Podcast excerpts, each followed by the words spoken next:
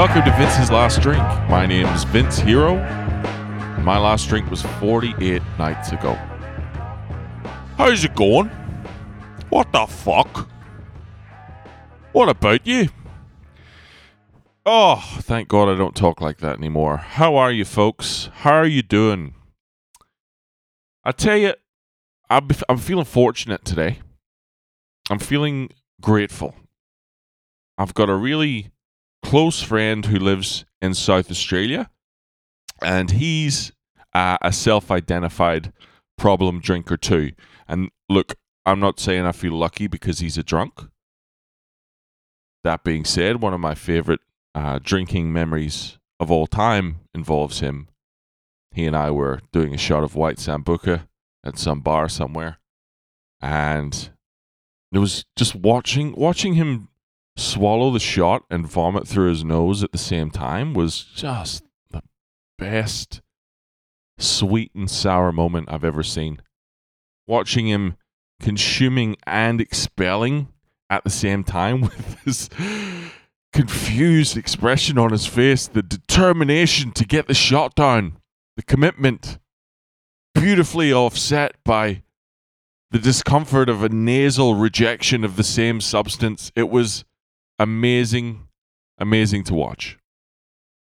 Actually, I think my second favorite drinking uh, memory might involve him too. We were uh, we were out, and he went to the bathroom, and you know tried to text a photo of his foreskin to the group chat, but he missed and accidentally texted it to his entire family.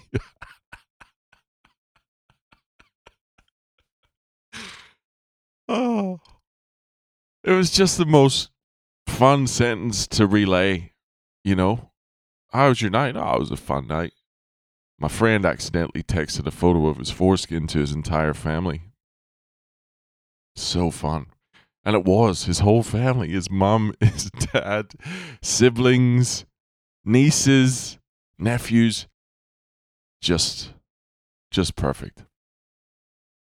The reason I feel fortunate, though, is because he's decided of his own accord to quit drinking himself.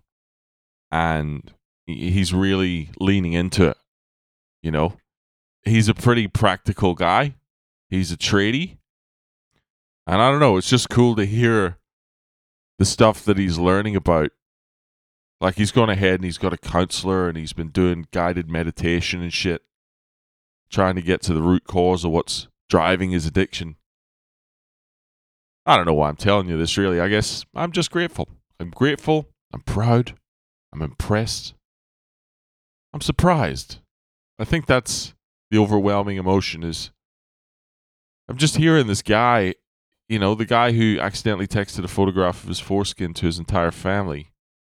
Now on this journey of mindfulness and uh, self exploration. I mean, he's always been a really socially and emotionally intelligent guy.